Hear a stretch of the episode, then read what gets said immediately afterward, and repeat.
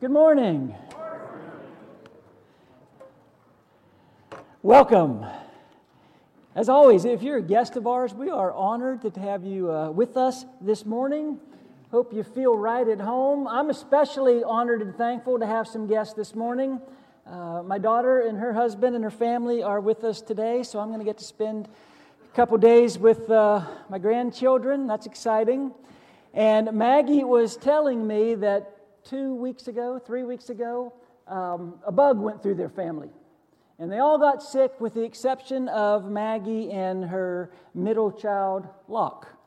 And so when Sunday rolled around, Maggie and Locke went to church by themselves, which she said was kind of different and, you know, kind of weird. And, um, but on one hand, it was kind of nice, too, because if you're a middle child, you know, you always get overlooked, you know. So it was just her and Locke and they were there in church just to spend some time just with her, her child Locke. And um, when they got to church, Locke said, I don't want to go to children's church. I want to stay in big church with you.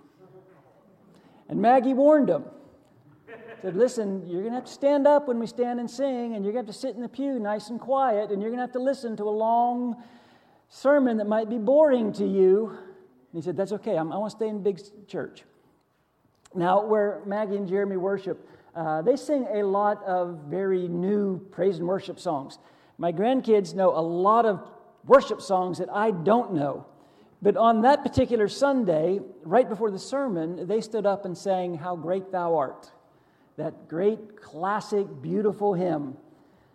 And Maggie said as they were singing, she knew Locke has never heard this song before in his life. But he's doing what he was told to do. He's standing and he's, he's you know, kind of reading along, he's paying attention. They sit down, and Locke snuggles up to her and asks, What was the name of that song? She said, How great thou art. And he looked around the building, he looked on the walls, and he says, So where's this art that's supposed to be so great? Makes sense, right? How great thou art. Where's this art that's supposed to be so great? My guess is that you have no problem believing that God did great things through people long ago, but you might struggle a little bit believing that God can still do great things through us today. We are in a sermon series that we started last week Things Jesus Said and Things Jesus Didn't Say. And we're going to spend some time talking about things that Jesus did say, even though we might wish that he didn't, even though it might be some things that's a little bit difficult, maybe even disturbing, but Jesus absolutely said it. And then we're also going to spend a little bit of time talking about some things that Jesus didn't say, even though it sure sounds like Jesus, and it sure sounds biblical, but Jesus never said it. Now, this morning, we're actually going to spend another week talking about something that Jesus absolutely did say. Last week, we were in the upper room with Jesus and his apostles, where Jesus told them, I am the way, the truth, and the life. We are actually going back to the upper room this morning. We're going to be back in that same setting. Uh, the gospel writer John devotes five chapters of his gospel to what went on in the upper room. Jesus had a lot to say on that evening. And we're going to take a look at uh, another statement or two that Jesus made in the upper room. So, same setting, same audience, same context. But again, it's something that's a little bit troubling. Let's jump right in. It's John chapter 14, beginning in verse 11. This is Jesus speaking. Believe me when I say that I am in the Father and the Father is in me, or at least believe on the evidence of the miracles themselves. I tell you the truth. Anyone who has faith in me will do what I have been doing. He will do even greater things than these because I am going to the Father. And I will do whatever you ask in my name so that the Son may bring glory to the Father. You may ask me for anything in my name, and I will do it. Now, we know who Jesus' audience is, is here in the upper room. We know who is with him, it's his apostles. But I want you to look closely at verse 12. Jesus says, I tell you the truth. What's that next word? anyone, anyone who has faith in me will do what I've been doing. He will do even greater things than these because I am going to the Father. Jesus did not say, the apostles who have faith in me will do greater, will do just what I've been doing. He didn't say the elders who have faith in me will do what I've been doing. He didn't say the men who have faith in me will do what I've been doing. What Jesus said is anyone who has faith in me will do what I have been doing, which brings the question well, what's Jesus been doing? If we're going to do what Jesus has been doing, what has Jesus been doing? Well, he's been doing some pretty amazing things. And that's the context of the conversation. He's been doing amazing things. The context of the conversation also is he has been humbly serving.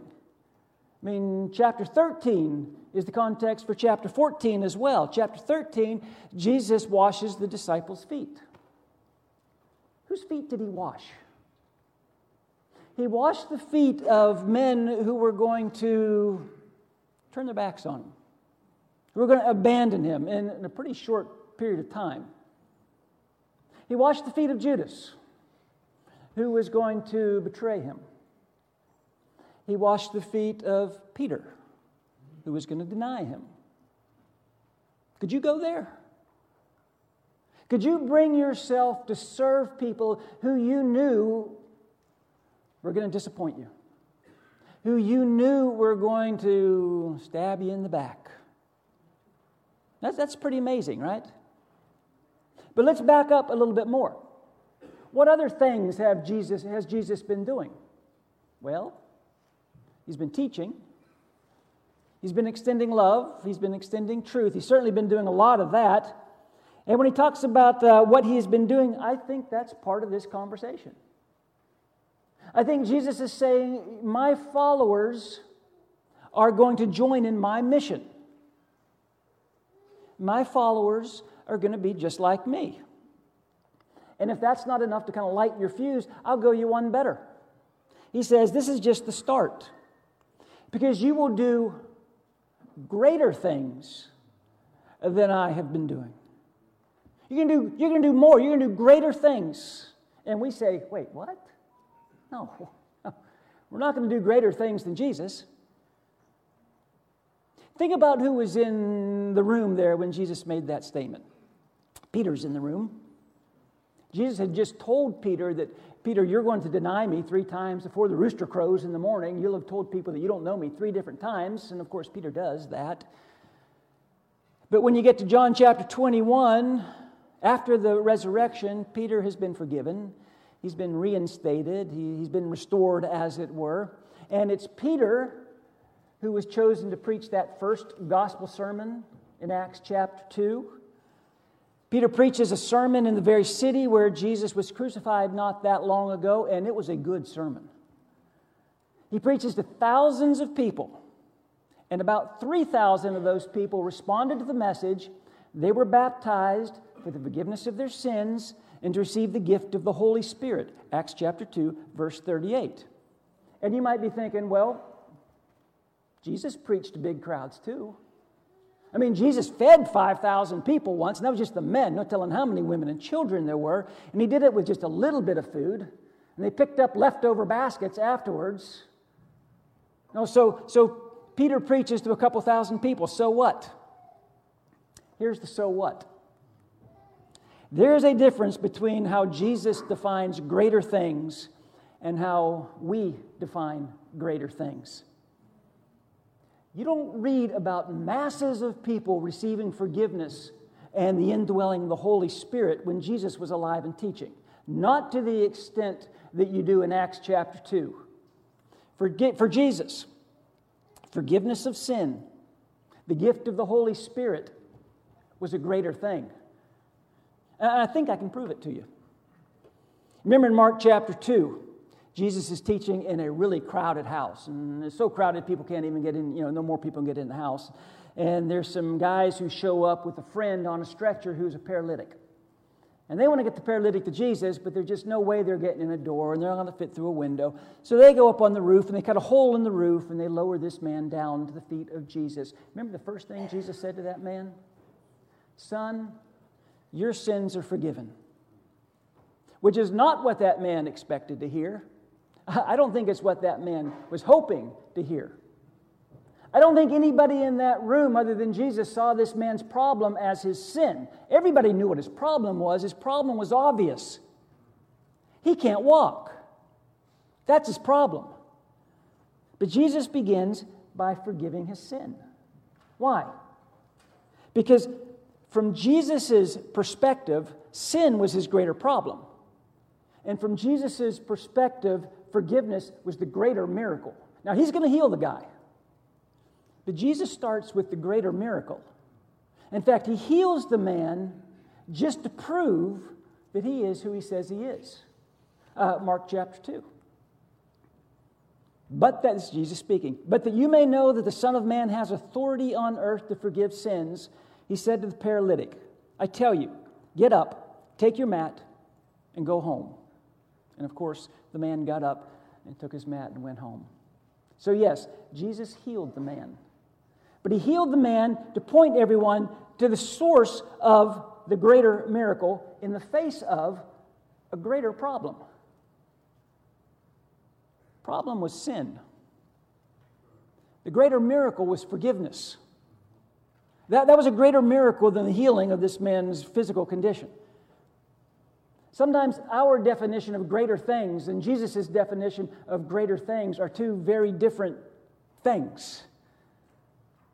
To Jesus, the forgiveness of sin is a greater thing. So, what about the gift of the Holy Spirit? Check this out. It's, a, it's another statement that Jesus makes that's, that's a little bit disturbing. It's in the same context. He's still in the upper room. It's in John chapter 16. Jesus said, Because I have said these things, you are filled with grief. What has Jesus said that's filled them with grief? What he said is, I'm leaving and you can't come. So they're filled with grief. Verse 7 But I tell you the truth, it is for your good that I'm going away. Unless I go away, the counselor will not come to you. But if I go, I will send him to you.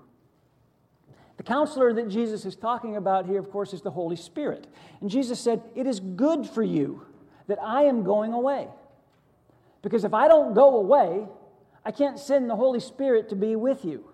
But if I go, I will send him to you. And here's what I think Jesus is telling them and us you got to pay attention to this now. This is not Jesus 101, okay? We're in Bible study now, okay? Going a little bit deeper. I think Jesus is saying that it is better for them and it is better for us to have His Spirit living within us than to have His physical body standing beside us. Jesus was convinced that we are better off when He is absent in the body but present in the Spirit. But you know what? We don't live that way. We don't believe that. We don't, we don't understand that because we think, oh, if Jesus was just here, if he was just standing beside me, I could do it right. If he was just with me right now, I wouldn't give in to this. Temp- if he was just with me right now, I wouldn't be having this. My, my marriage would be great. My kids would be one. If Jesus was just here with me all the time. But Jesus says, you know what? It's better for me to not be standing beside you physically, but for my spirit to be within you. It's good for you that I'm not going to be standing beside you, that the counselor is going to come to be with you. I know that's what Jesus thought because that's what he said. And speaking of the counselor, speaking of the Holy Spirit, it is the counselor, the Holy Spirit, that enabled and empowered those first followers of Jesus to do the things that Jesus was doing. He said, You're going to do what I've done. It was because of the Holy Spirit that they were able to do that. Read the book of Acts. You know, the Acts of the Apostles, which we like to say, well, it was some of the Acts of some of the Apostles. I would argue it's the Acts of the Holy Spirit. The Holy Spirit is at work through the book of Acts, through the presence, through the power of the Holy Spirit, these men and these women were able to do what Jesus had done. Okay, what were they able to do? Well, they were able to humbly serve. They were able to forgive their enemies. They were able to love their enemies. They were able to, to teach with passion. They were able to pay attention to people who nobody else paid attention to. They were, they were able to reach out to people who, who didn't know who Jesus was. So Jesus says, it's, it's better for you if I leave. It's better for you if I'm not standing here beside you because I'm going to spend the Spirit, I'm going to send the Spirit to be in you and be with you always. Go back to chapter 14. Verse 14, we, we kind of brushed by it earlier, but this is something else really important that Jesus said that's a little bit hard to understand sometimes. Jesus said, You may ask me for anything in my name, and I will do it. Wow. Ask me for anything in my name, and I will do it. And what Jesus is telling these men, telling us, I want you to ask consistently with what I'm like. I want you to ask consistent with what I value. I want you to ask consistent with what I would sign my name to. I want you to ask in my name. So, again, the question what's Jesus like? What does Jesus value? What would Jesus sign his name to? That which brings glory to the Father. That's what Jesus would sign his name to. Anything that brings glory to the Father. The Son heart, Jesus' heart, was making the Father known. We talked about it a little bit last week in the same context, same upper room. Jesus said, uh, uh, told Philip, Anyone who's seen the Father has seen me. How can you say, Show us the Father? Don't you believe that I am in the Father and the Father is in me? The words I say to you are not just my own. Rather, it's the Father living in me who is doing his work. The heart of Jesus is to make the Father known. Now, I know that I have been talking very fast, and I have crammed like three sermons in just a little bit of time here, but let me kind of finish this thing by leaving you a, a few takeaways. Just some things maybe you can put in your back pocket and take with you into the week.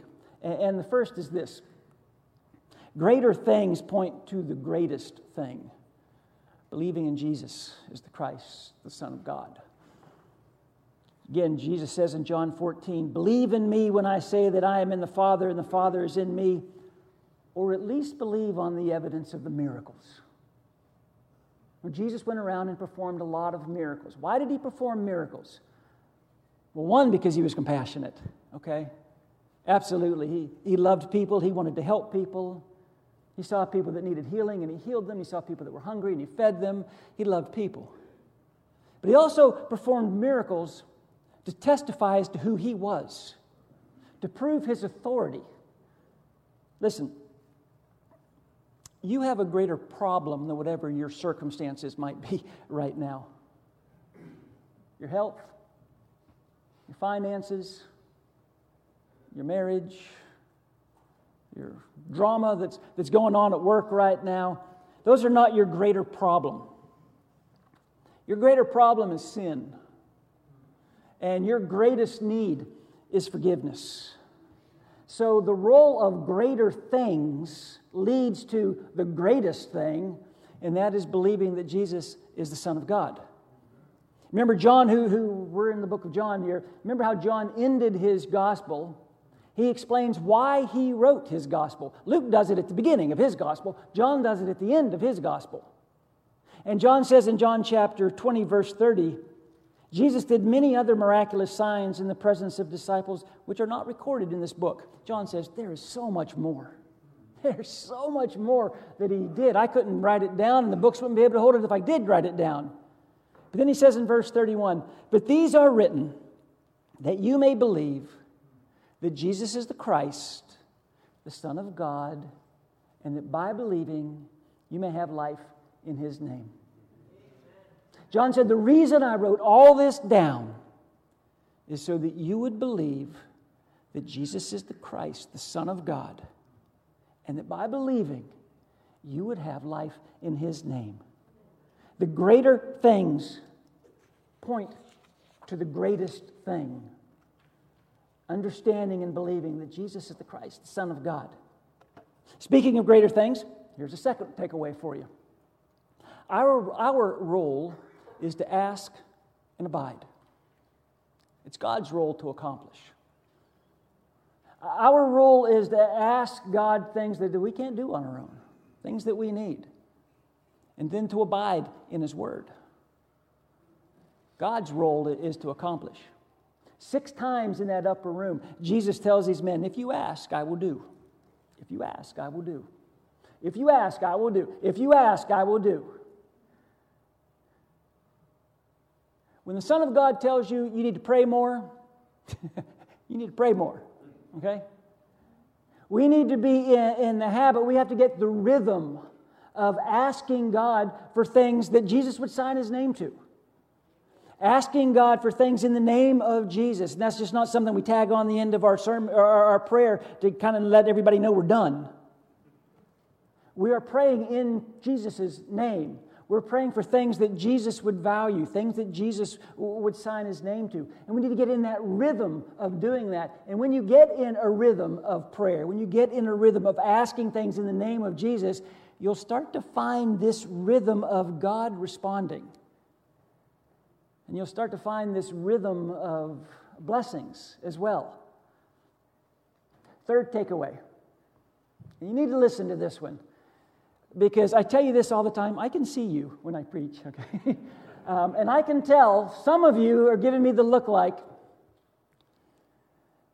that sounds great on a Sunday morning during a sermon, but that doesn't really help me on a Tuesday afternoon. So, so this is really important. When greater things don't come to pass, we need to focus on the plot, not the scene. And here's what I mean by that. You think about the plot in a really good movie or the plot in a really good book.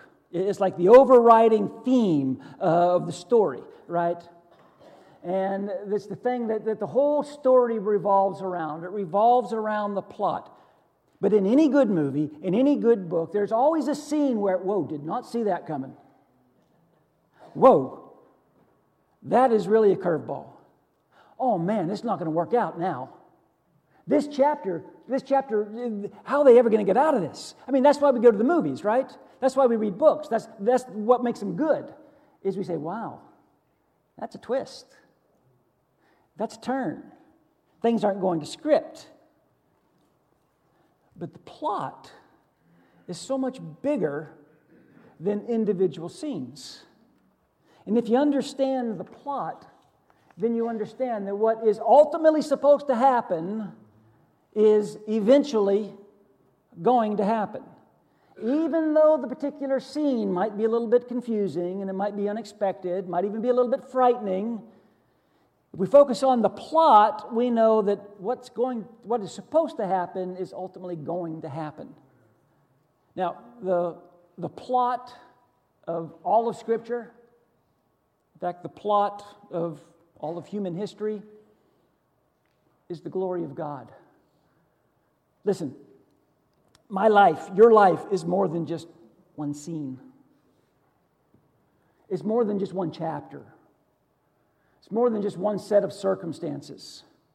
And it's easy to get stuck in a scene. And when I do, you know, I pray for greater things. Know, this is a bad chapter right now. This is a bad season for me. I'm praying for greater things. And sometimes God breaks through in really obvious ways. Sometimes you say, wow, that was God. That was just what I needed, just when I needed it. Praise God. And sometimes when I'm in that scene, I don't think God heard me. I don't think God's paying a bit of attention because I don't see that God has done anything.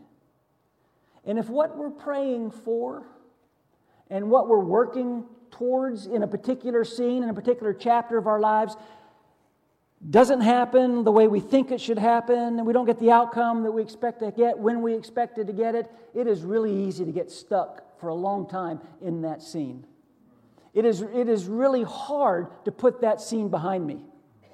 And, it ends up that, that my belief and my faith and my very life gets held hostage because of what did or didn't happen in that one scene. and I can't get over it.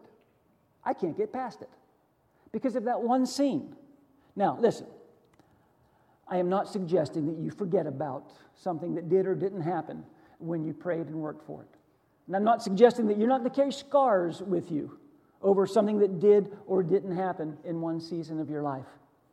What I'm saying is, when greater things don't come to pass in that scene, in that chapter, in that moment,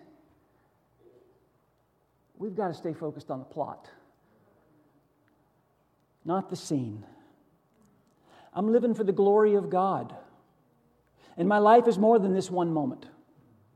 My life is more than this one season. Living for God means I'm going to take my disappointments, I'm going to take my disappointments to God. I'm going to live for the plot, not the scene. Because you know what? Lazarus died again. Paul couldn't heal Timothy, couldn't heal himself for that matter. Stephen was stoned. Paul was thrown into prison. There were times in the early church when what they prayed for, what they wanted in the moment, did not happen. Not in that chapter, not in that scene. But they learned to focus on the plot. They focused on a much bigger story that was going on around them. And they trusted the author. They trusted the author that the story is going to end like the author promised me it would end. And so they were able uh, to focus on something much bigger than themselves. And I'll end with this one. When greater things do come to pass, it is always because of Jesus. Jesus is the source of greater things. You know, when, when greater things happen, it's not because I've been so good and I've been so smart and I'm so insightful. It's because Jesus is so good. You know, what if we were to rush to Jesus with the same kind of energy and the same kind of passion as we rush for other things that we think are greater things? What, what if we were to rush to Jesus with the same kind of passion and the same kind of energy as we rush towards the next purchase or the next promotion or the next relationship or the next big thing, you know, the next rung on the ladder. All the things that we've talked about this morning weren't written to help prove to us how powerful Jesus was. It was written to prove to us how powerful Jesus is. So, my question as we close is what greater things are you seeking for the glory of God and for the cause of Christ? What greater things are you praying for this morning, praying about? We're pretty comfortable praying that God would do greater things for us. We're a little bit more uncomfortable, or at least unaccustomed, to praying that God would do greater things through us for His glory and for the cause of Christ. So maybe this morning your greater thing is forgiveness. Maybe you just really need to ask for forgiveness. Maybe this morning you realize that it's time for you to be baptized. If you've never done that, uh, you need to think strongly about that. Maybe this morning you just need the prayers of people who love you. Greater things await. I believe that greater things await.